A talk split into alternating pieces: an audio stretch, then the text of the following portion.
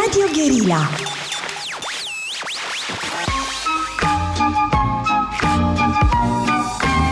Metope, emisiune realizată prin amabilitatea Fundației Casa Paleologu.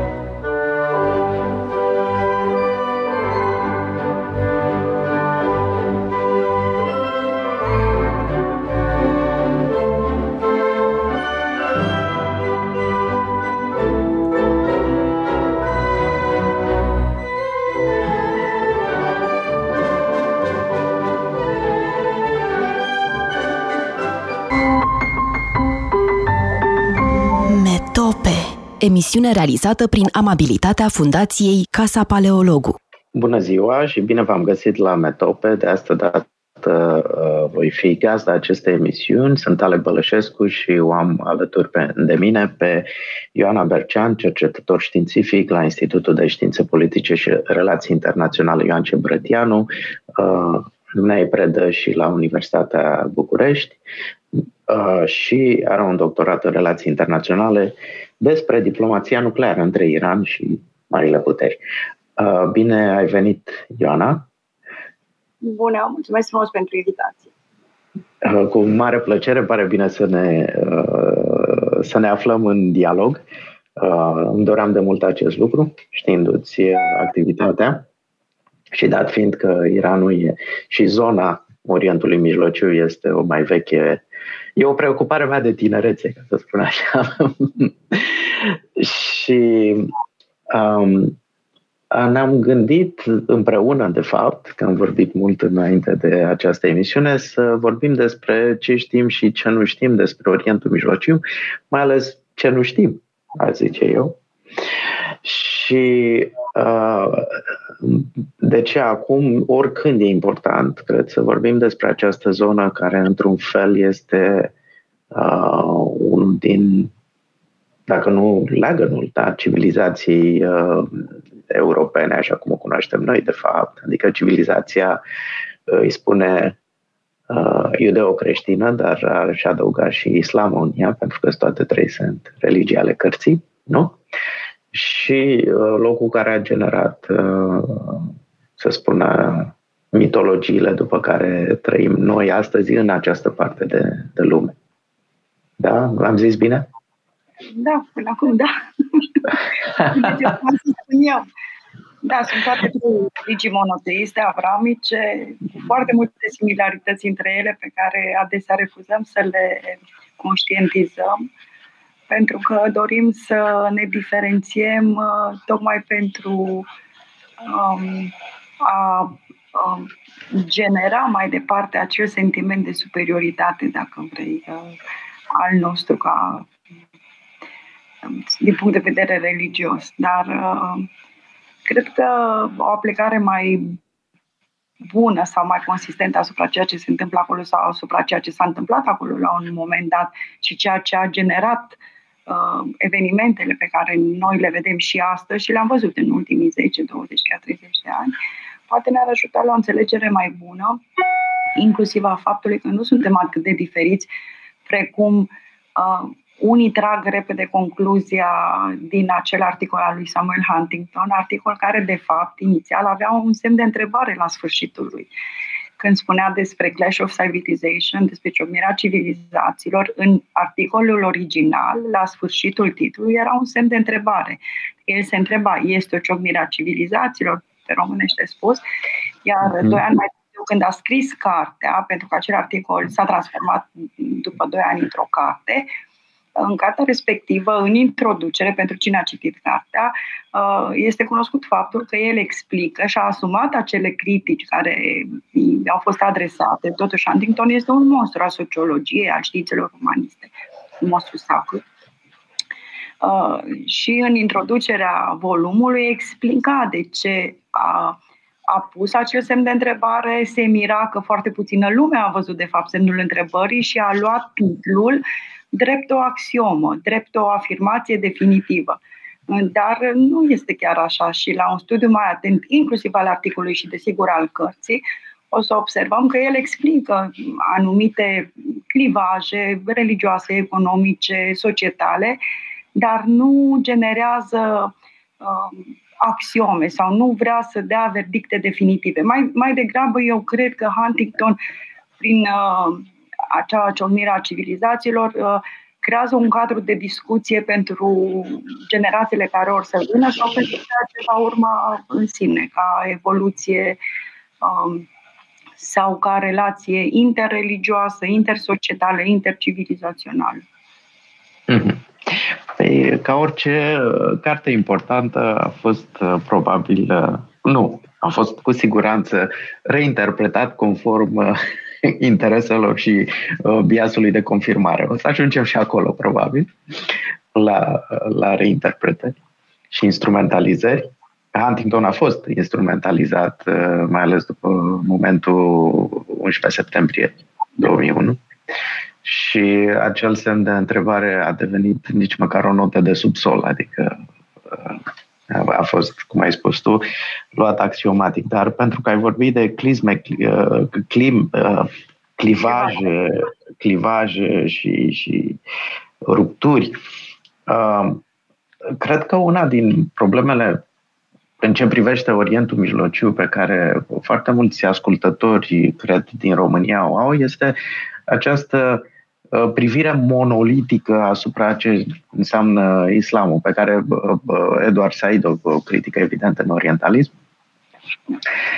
Această chestie că a musulmanii, a islavicii, a, a, a, și aproape că nu se mai gândesc că așa cum și creștinismul are o groază de schisme în în, uh, în istoria sa, cele două importante fiind uh, nu, cea dintre ortodox și catolici, apoi cea uh, protestantă, dar sunt mii de altele. Există și în islam câteva și există una una uh, definitorii, care de fapt continuă să influențeze dinamica din Orientul Mijlociu despre ce e vorba? Este vorba despre acea, acel friva sau acea despărțire, așa, pentru într-un limbaj mai mhm. accesibil uh, din interiorul islamului, nu care, desigur, este cea mai nouă dintre cele trei religii monoteiste, uh, și a venit uh, în contextul uh, morții profetului Mohamed, până atunci islamul era un bloc unic, unitar, dar desigur că în cadrul oricărui, oricărei religii existau și acolo mici divergențe, dar cea mai importantă dintre toate aceste neînțelegeri a fost uh, provocată de problematica succesiunii profetului Mohamed. Uh, și asta s-a întâmplat cu peste 1400 de ani în urmă, undeva prin secolul al VII-lea. Uh, da, și uh, partea aceasta pe care noi astăzi o cunoaștem ca islam sunit sau musulman suniți, reprezentați în special prin Arabia Saudită, Emirate, partea aceasta a Golfului și înspre vestul Africii, uh, acolo s-a dorit ca profet, succesorul profetului Mohamed să fie ales. În schimb, partea mm, spre care noi ne referim astăzi uh, ca reprezentanța ai șiiților, uh, Iran, Yemen, uh, foarte mare parte din Irak, Siria, o parte din Afganistan, o parte din Pakistan chiar, și-au dorit ca succesorul profetului Mohamed să vină pe linie sanguină, să fie cineva din familie.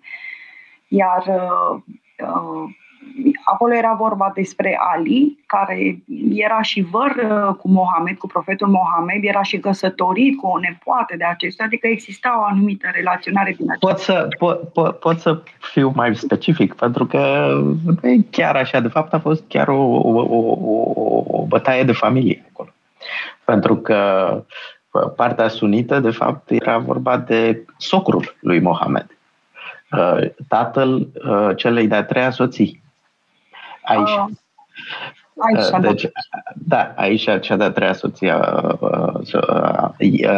el neavând urmași pe linia ei, ideea era să se transmită, adică socrul, tatăl Aishei, a ținut ca, de fapt, puterea să rămână în zona lui în familie. de influență. Da, da, în familia cealaltă, nu în familia uh, dată de uh, succesorul, uh, succesoarea, de fapt, uh, Fatima, soția lui Ali. Nu? Am zis bine? Da, da, da. Am zis bine. Da. da, da. Da? Și atunci, până la urmă, a fost o bătaie de familie, ca în toate marile uh, succesiuni și istorii de succesiune, a fost o chestiune uh, internă destul de complicată. Dacă ne uităm la fâtna și cum a urmat. Până la urmă, Ali a ajuns calif. A ajuns a calif. al patrulea Rashidun, nu?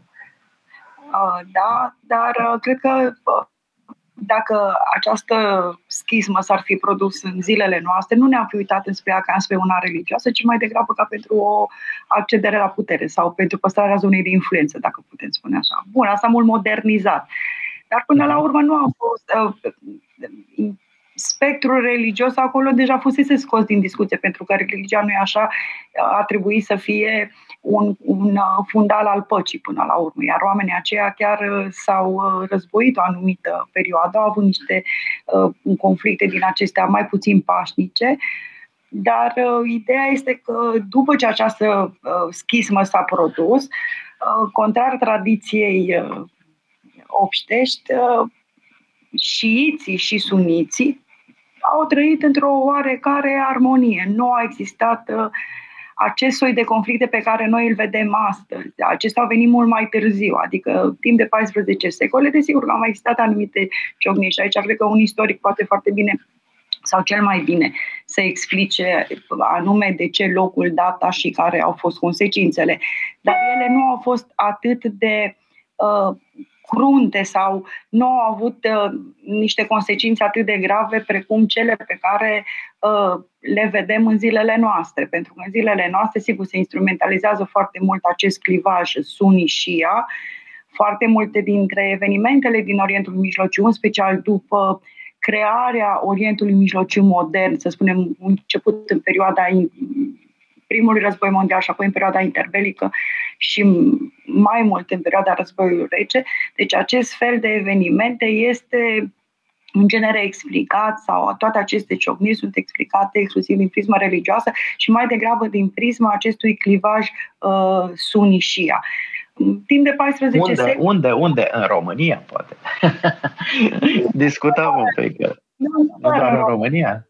Doar în România. Adică, din păcate, și asta chiar spun cu mare părere de rău, și de bona fide, chiar de bună gândință cu părere de rău, Uh, din păcate, foarte puțină lume se uită în România, foarte puțină lume există. Există cercetători uh, universitari, mediu analitic care se uită constant înspre uh, regiunea Orientului Mijlociu, dar uh, în general când acolo nu se întâmplă evenimente cu potențial de spillover sau un anume potențial sau anumite consecințe care ar putea să ne afecteze și pe noi ca români, uh, Uh, privirile sau analiza a ceea ce se întâmplă în Orientul Mijlociu sunt destul de limitate.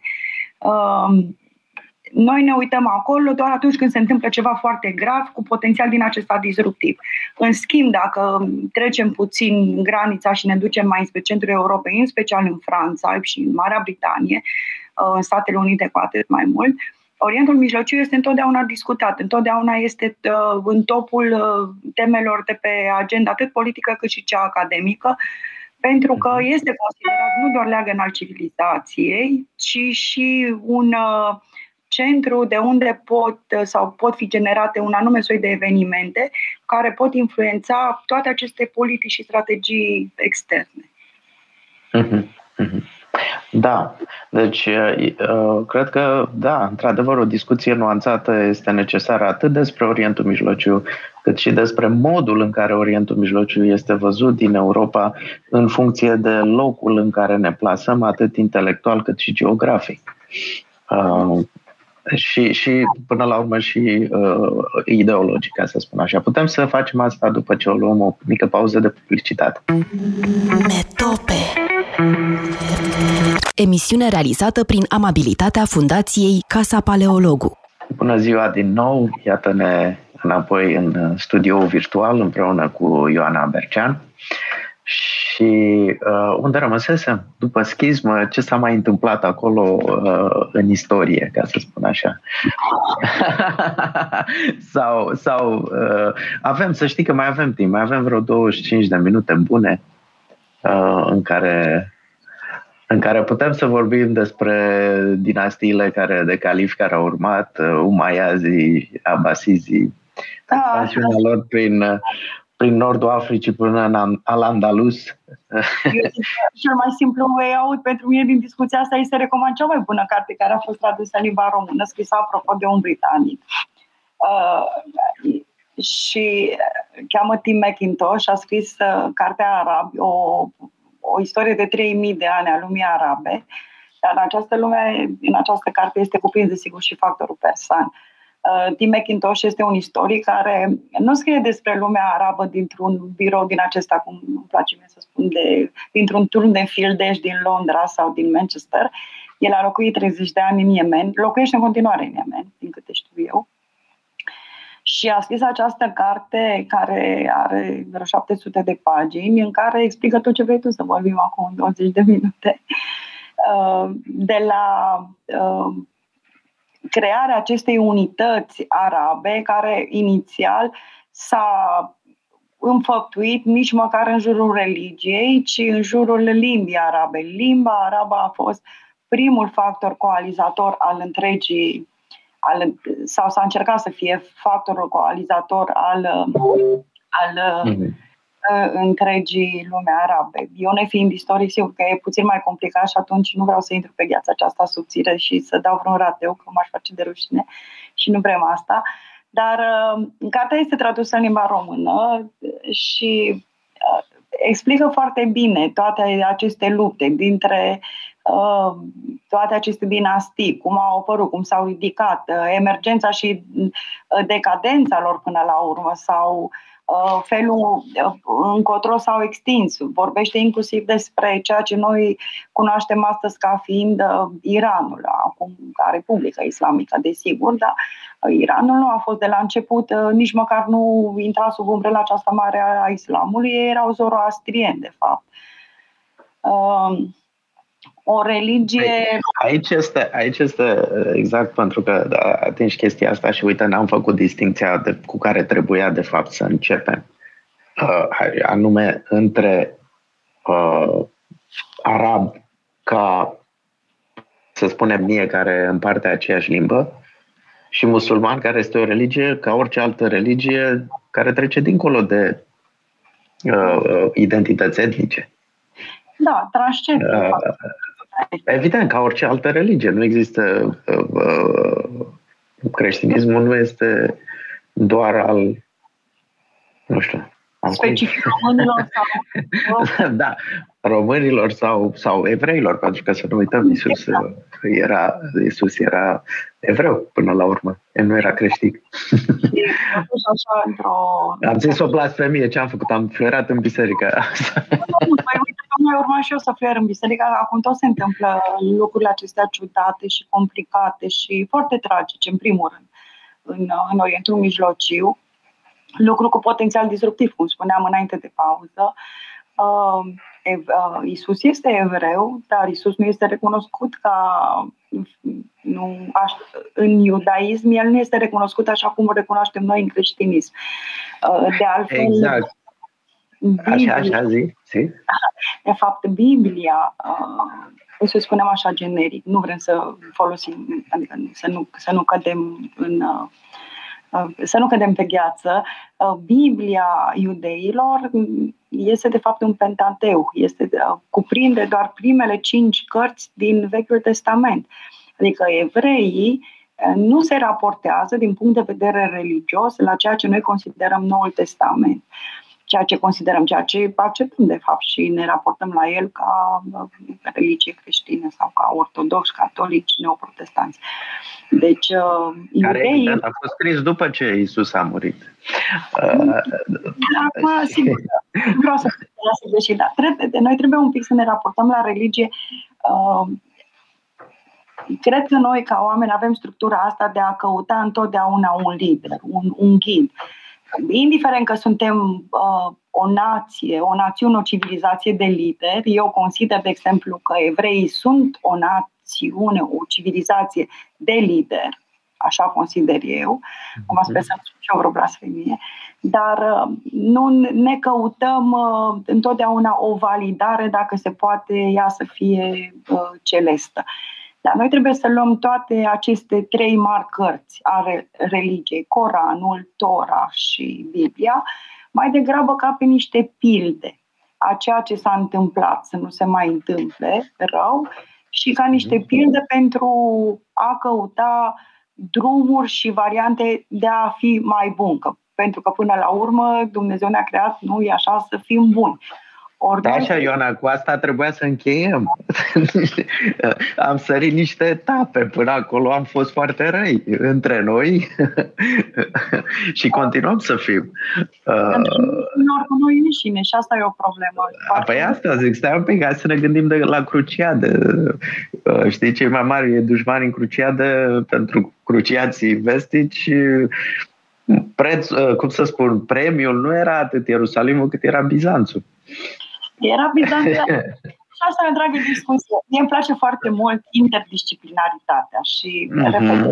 fiind istoric, uh, desigur că există anumite lucruri care trebuie îmbunătățite, dar uh, cred că interdisciplinaritatea mai ales în zilele noastre, și când spun în zilele noastre, nu neapărat astăzi 21 noiembrie, spun în ultimii 30-40 uh-huh. Mhm. de ani cel puțin, uh, a trebuit să fie o condiție sine qua non a oricărui studiu. Nu trebuie să mhm. fugim de teama aceasta sau nu, nu trebuie să, să ne înspăimânte uh, eclecticismul acesta analitic, pentru că nu ai cum să înțelegi exclusiv ce se întâmplă acum, de exemplu, nu că tot e o temă foarte dezbătută și uh, de breaking news uh, în media. Uh, nu avem cum să înțelegem ce se întâmplă acolo dacă ne raportăm strict la paradigma religioasă, strict la paradigma istorică sau uh, strict în domeniul meu de relații internaționale sau, să spunem, sociologie.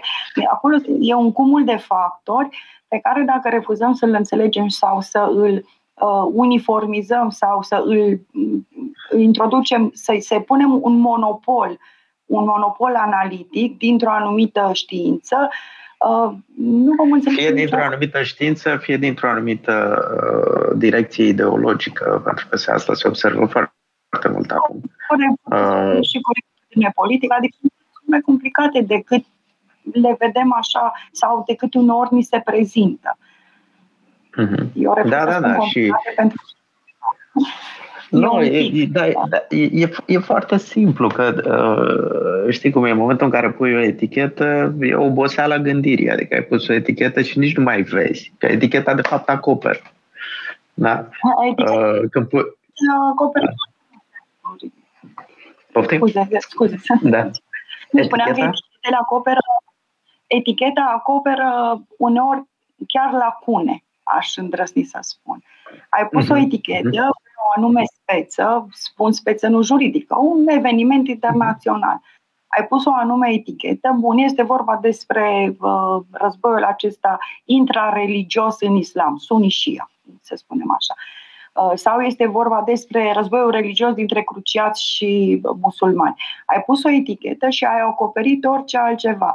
Și acum fie o faci pentru că ești mânat de un anume drive ideologic, de un anume motor ideologic și vrei să prezinți acele evenimente doar dintr-o anumită perspectivă, fie pui eticheta aceea pentru că există acolo o lacună, hai să spunem, educațională, pentru că abordezi uh, unidisciplinar și atunci dacă ai pus doar o anumită disciplină să explici un anume soi de eveniment, ratezi foarte multe alte uh, consecințe sau uh, implicații colaterale care vin din altă disciplină. Și atunci pui etichetă. Exact. Este, este război religios. Gata. Și explicăm totul prin... Și ai terminat. Sau nu e război religios. Da, și atunci pierzi. E război. Da, și atunci da, pierzi. Da, păi funcționează, da, funcționează în ambele sensuri. Adică nu... Și atunci pierzi, pentru că pentru că mie mi se pare fascinant acum urmărind ce se, ce se întâmplă de pe 7 octombrie încoace, care o să devină o dată probabil la fel de importantă ca 11 septembrie prin consecințele sale. Da. Uh, uh, observ că dintr-o parte a spectrului politic european totul se explică prin religie, mm. din altă parte a spectrului politic european totul se explică prin istorie și neocolonialism. Niciuna nu e suficientă. Exact. Ambele, ambele, de fapt, ambele au dreptate, dar, dar fiecare au de dreptate într-un anumit fel. Cum spune în teoria sistemelor, uh, întotdeauna, dacă asculți cu atenție ambele părți, îți dai seama că nu există doar două părți. Exact. Dacă te uiți doar într-o parte, nu o să înțelegi. Dar uite, chestia asta cred că a fost foarte bine sumarizată chiar de, uh, de președinte, fostul președinte Barack Obama, referitoare, bun, domnia sa vorbea despre ce se despre evenimentele în desfășurare, dar cred că asta se poate aplica în general tuturor acelor evenimente care vin din Orientul Mijlociu și nu numai. Dar mhm. referitor la speța aceasta, uh, Barack Obama a spus, cred că chiar acum două săptămâni, nu pentru că e întreagă discuție, ce se va întâmpla după, pentru că noi ne uităm acum, se întâmplă niște evenimente acolo, a fost un atac terorist, ce se întâmplă în continuare, dar ca în foarte multe alte evenimente din acestea internaționale, um, foarte mulți conducători, conducători ai lumii libere, lideri mondiali, au ratat momentul de după.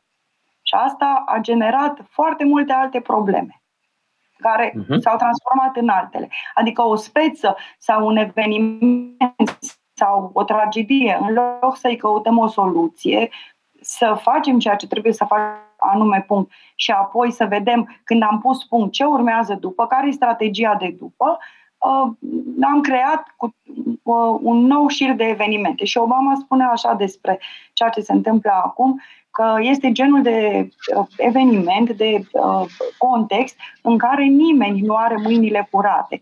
Și uh, aici trebuie să înțelegem că, exact așa cum spuneai, dacă ascultăm o parte, vom fi convinși că partea aceea are dreptate, dacă ascultăm partea cealaltă, de asemenea, fără, nu cu o ureche surdă spre mhm. ceilalți, e un fel de dialog al surzilor. Da. Și, asta și dacă, dar dacă le ascultăm pe ambele, ne dăm seama că sunt mult mai multe decât două părți. Aici da. este uh, uh, finețea, de fapt, al unei, a unei analize pe care nu multă lume are timp să o facă. De exemplu, tu vorbești de, de și foarte corect, de ceea ce se va întâmpla după. eu am auzit foarte puțin comentatori să vorbească de ceea ce se întâmpla înainte în Israel, imediat înainte. Criza internă din Israel, din, din, din lunile premergătoare, care erau o criză constituțională. Uh, și nu putem... El spune 20 de ani ce se întâmplă în ultimii 20 de ani.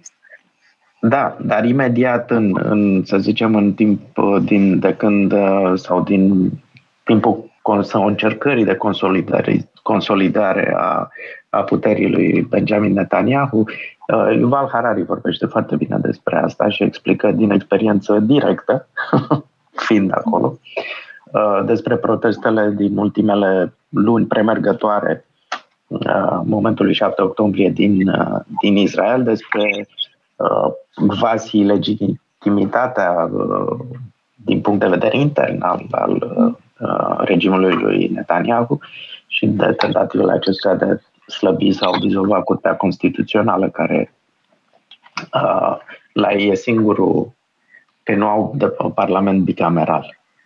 Da, e singurul uh, balance, check balance system. Da, Knessetul și, este o entitate. Da, da.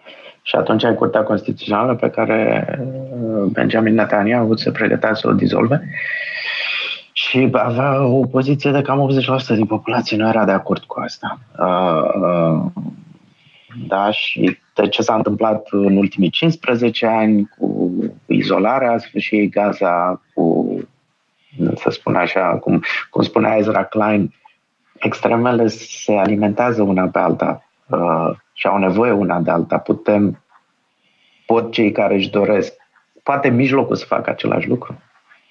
Uite, ai citit uh, Why We Are Polarized, de ce sunt, a lui Ezra Klein. Uh-huh. E cartea de anul trecut. Uh-huh. El vorbește despre alegerile din Statele Unite, dar are o aplicabilitate extinsă, ceea ce spune el acolo. Eu spuneam că ceea ce se întâmplă am făcut așa acum un salt istoric de stat de 2000 de ani, dar promitem să revenim și cu istoria lumii arabe. Dar cred că trebuie mhm. o emisiune întreagă, pentru că au fost uh, au fost atât de multe uh, sau este atât de complex încât uh, cred că ar trebui puțin mai bine sintetizat exact uh, specific cum a evoluat, repet, și cum s-au uh, creat acele, acele dinastii, de ce arabii suniți uh, s-au poziționat într-o anumită parte a continentului, de ce uh, cum a luat naștere Persia musulmană, de exemplu, nu? și cum a ajuns în Turcia, la fel că și turcii sunt suniți, dar nu sunt arabi și așa mai departe. Revenind la ce se întâmplă acum. În ultimii 20 de ani în, în Israel a fost uh, o adevărată luptă internă, dincolo de ceea ce am văzut noi în ultimul an, această luptă pentru putere sau această dorință a premierului Netanyahu de a concentra toată puterea aproape în mâna prim-ministrului. Domnia sa a, a devenit prim-ministru al Israelului într-un moment la, la fel de complicat precum este acesta pe care îl vedem noi astăzi, și anume după asasinarea lui Isaac Rabin. În, uh, în 1995, Isaac Rabin, cel care împreună cu Yasser Arafat, nu așa, semnaseră acea foaie de parcurs după acordurile de la Oslo și întâlnirea acea faimoasă de la Camp David, um, premierul Netanyahu, conform oamenilor din jurul domniei sale, adică acestea sunt uh, afirmații făcute de oameni la fel care îl cunosc foarte bine, foști consilieri de ai săi, spuneau despre dânsul că are o percepție aproape mesianică a rolului pe care el îl are în Israel. Se considera, îi se și spunea sau spunea dânsul și apoi această sintagmă a fost preluată, îi se spunea Mr. Security, domnul securitate. El se considera singura persoană care putea să și poate să apere Israelul de orice inamici uh, intern sau extern, în special de lumea arabă și în special de Iran. Întotdeauna a existat această um, conflictualitate, adversitate dintre premierul Netanyahu și spun serios, spun premierul Netanyahu pentru că ea nu există dintotdeauna între Israel și Iran. Și Iran, fost... nu, nu. Ei, am, am fost chiar săptămâna trecută la, la o conferință foarte interesantă la Constanța și cred că am, uh, am șocat așa un anume soi de Feng Shui în care am spus nu va începe războiul 3 mondial și cred în continuare. Desigur, nu am un glob magic în care să văd viitorul. A, nu? Păi eu de asta te-am chemat, să ne arăți globul magic. Da. A, uite, am, uite, acum am, am, am spus prea târziu.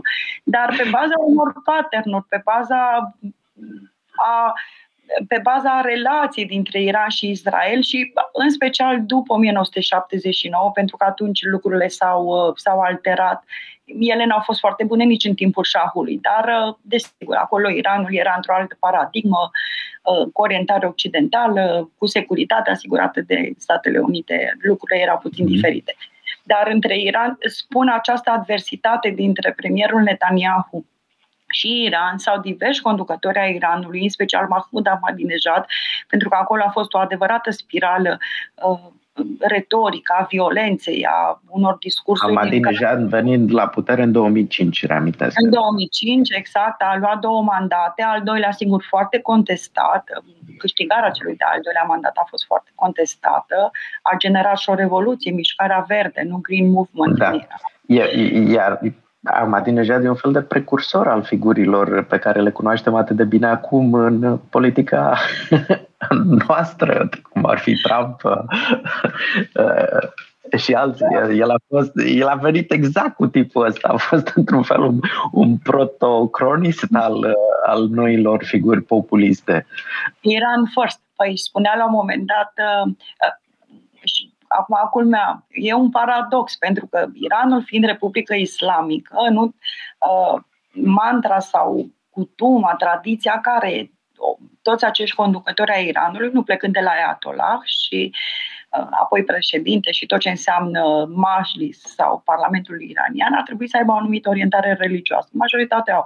Culmea că Ahmadinejad o avea, dar cred că era de fațadă. Nici măcar nu era un om foarte religios.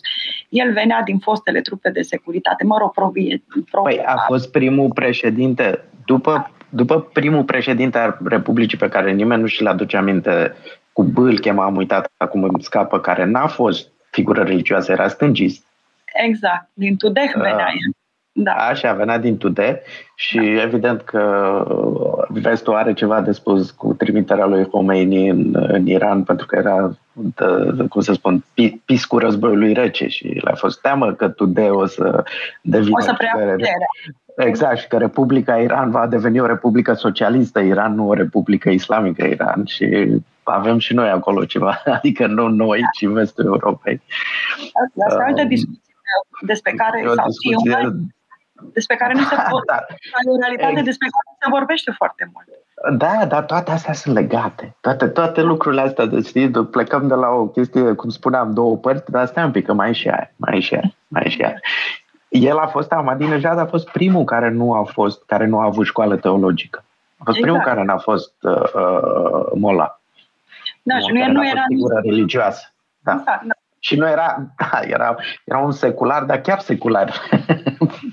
Avea și abordare ca atare și nici, nici nu se sfia foarte mult să o arate, deși, repet, conform tradiției, ar fi trebuit să funcționeze în acea paradigmă.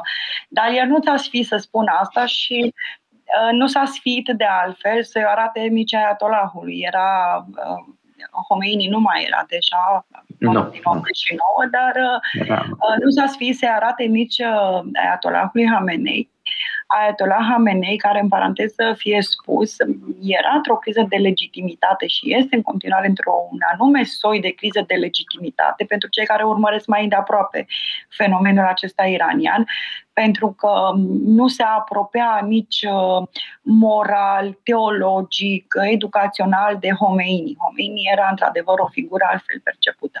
Dar uh, revenind la Ahmadinejad... Era, Homeini, Homeini era un tip, uh, în afară de carisma pe care o știe toată lumea, avea o, o minte juridică foarte interesantă. El a venit, nu cu... El a creat conceptul... acea instituție de Velayat Faqih, care înseamnă ce înseamnă asta? Înseamnă că uh, șaria uh, trebuie adaptată timpurilor în care trăim, ceea ce de fapt e foarte progresist într-un fel, dacă ne da, gândim.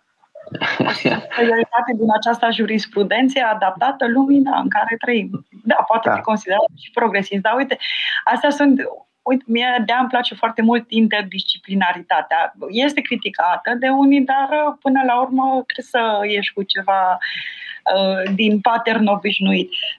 Pentru că dacă lucrurile astea nu le studiezi, uh, sau, nu, sau le gândești exclusiv, în, știi când ți se dă să colorezi ceva și spune fi creativ, dar tu trebuie să rămâi în acele linii, știi? Adică creativitatea ta trebuie să fie oarecum controlată. Uh, ca o paranteză, eu mai spun, de exemplu, despre Kemal Atatürk, că nu dacă ar fi trăit în vremurile noastre și Republica Turcă s-ar fi format în vremurile noastre, Kemal Atatürk uh, în social media și de diverse ONG-uri era numit un dictator, nici de cum un creator de republică seculară. Uh-huh, uh-huh. Dar revenind la ai noștri, uh, Ahmadinejad și Netanyahu au avut într-adevăr um, ace, a, a, într-adevăr o ciocnire a retoricii, o ciocnire discursivă în care a mai intrat uh, ocazional și președintele american de la acea vreme, George Bush, dar care președinte american a avut înțelepciunea necesară și foarte binevenită de a nu porni un război cu Iranul. Deși Netanyahu a încercat să atragă este o realitate, adică tot ce spun eu poate fi mm. verificat. Uh, premierul Netanyahu a încercat să atragă Statele Unite nu odată, uh, ci de foarte multe ori să atragă SUA într-un război cu Iranul. Și păi până da, acum acest lucru Iran Hawks, cum se spune și mi exact. da, Ronald, Bolton a fost la Donald Trump l-a recuperat pe, pe Bolton. Pe Bolton, dar mai erau Rumsfeld, Cheney, da, da, da. da. O, oh, Rumsfeld are o istorie lungă cu Iranul care datează dinainte de Revoluție, dar nu mai intrăm și în aia, dar tu o știi bine că ai, te-ai ocupat de partea nucleară. Dar uh, uh, ca să revenim și mai aproape de, de, de noi, uite, mi-a, mi picat în minte ceva acum. Uh, una, unul din lucrurile care nu convenea deloc Hamasului, de fapt, era uh, uh, acest uh, pact de pace care se pregătea între Arabia Saudită și Israel. Uh, da, uh, noi dacă ne uităm Mai, puțin... O să avem publicitate și ajungem la sfârșit. De-aia l-am pus la sfârșit ca să ne gândim. Poate revenim după publicitate pentru câteva minute cu, cu gânduri pe această temă. Metope, emisiune realizată prin amabilitatea Fundației Casa Paleologu. Bine v-am regăsit. Ioana, mai avem, cred că, două, trei minute și oamenilor le plac concluziilor, deși nimic nu e conclusiv aici. Una pe care am reținut-o este că uh, ar trebui să încetăm puțin cu uh, chestiile alarmiste de gen începe al 10.000 război mondial. It's a must. A doua, da, trebuie neapărat. În al doilea rând, și vorbeam de motivațiile religioase ale anumitor acțiuni. Unii oameni au aceste motivații, inclusiv cei care uh, uh, din zona creștină, adică știm bine că uh, uh, există o o mișcare uh, puternică în Statele Unite din zona evanghelistă care își dorește declanșarea Oasă. celui de-al doilea, da, cel, de celui de-al treilea, de fapt de războiului care Armageddon, care va aduce da, și va aduce o religie, toate, da, religie mesianică, va aduce venirea celui de-al uh, venirea, revenirea Mesia. Uh, și asta e problema cu religiile mesianice, probabil că fiecare are un Mesia, dar fiecare nu recunoaște pe, cel, pe al celuilalt. Și ce e interesant este că, și vorbeam asta la început, în, în islam Isus e recunoscut ca profet. Deci e recunoscut ca figură religioasă, ca profet, nu ca uh, fiul al lui uh, Dumnezeu sau, și chestiunea Trinității și așa mai departe. Păi, uh, de exemplu, uh, uh, musulmanii și îl așteaptă pe al 12-lea imam. Valiaz, da.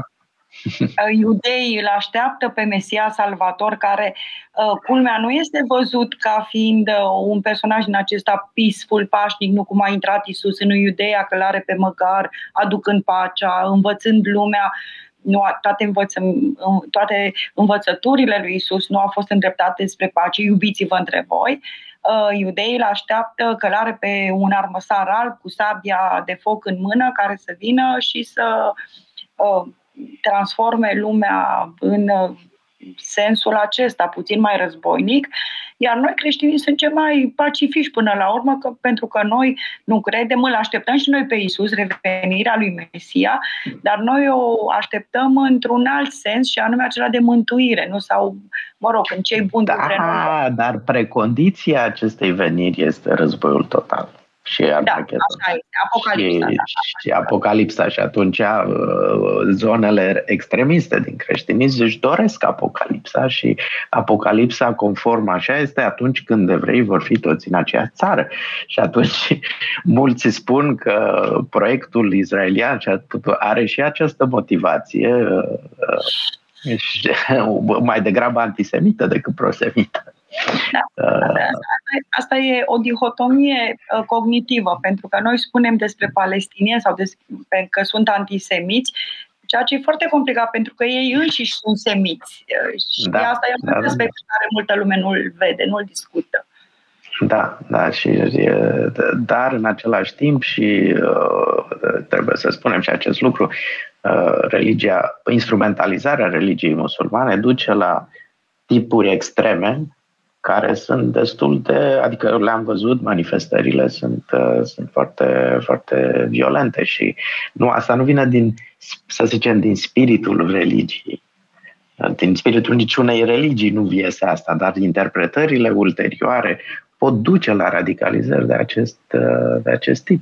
Și dacă citim documente produse în mod actual de, să zicem, de adepții ISIS și așa mai departe, destul de de nasol. Iar eu, ca antropolog, când cineva îmi spune motivatorul meu este ăsta, eu uh, ar trebui să-l cred și pe omul respectiv. Dacă mi spune cineva că eu vreau, de exemplu, să înceapă al treilea război mondial, că o să vină Isus după aia, eu cred că motivatorul acțiunilor sale va fi asta. Dacă cineva îmi spune eu mă aliniez jihadului și vreau să omor cât mai mulți evrei în chinuri groaznice pentru că o să ajung în rai, eu îl cred. Pentru că, da? Mulți oameni sunt motivați de acest lucru. Da, prima motivare de acest fel a fost făcută de unul dintre fondatorii Hezbollah, de fapt. Da, Pentru că nici da. nu scrie nicăieri să-ți pui... Uh, păi nu, eu, repet, e vorba de instrumentalizarea și nu uh, de Imad Munier, de exemplu, i-a pus pe acei tineri să intre cu mașina plină cu explozibil în acele uh, locuri unde se da. aflau uh, reprezentanți, soldați și uh, peacekeeper uh, americani și francezi. Iar acei da. tineri care au intrat cu mașina plină de explozibil atunci și au fost primele victime nu, uh, în urma unor atacuri sinucigașe, i-au spus lui Munier, maestre, dar asta nu scrie în Coran. Și atunci a fost, de fapt, primul gest de instrumentalizare a religiei și de reinterpretare a religiei în sensul acesta pe care noi îl vedem și îl discutăm astăzi. Da. a fost Bine, mulțumesc mult. Îmi pare rău că eu am terminat pe acest, pe acest uh, uh, cheie, dar totuși trebuie să sperăm că și, și faptul că continuăm să existăm cu toții uh, este un semn bun, de fapt. și uh, cred că, cred că până, la, până la urmă mai avem de învățat și că vocile moderate, uh, deși să spun așa, tehnic lumea împotriva lor, vocile, vocile moderate își vor găsi impetusul de care avem cu toții nevoie. Mulțumesc mult, Ioana! Și eu mulțumesc pentru invitație. La revedere! Metope Emisiune realizată prin amabilitatea Fundației Casa Paleologu.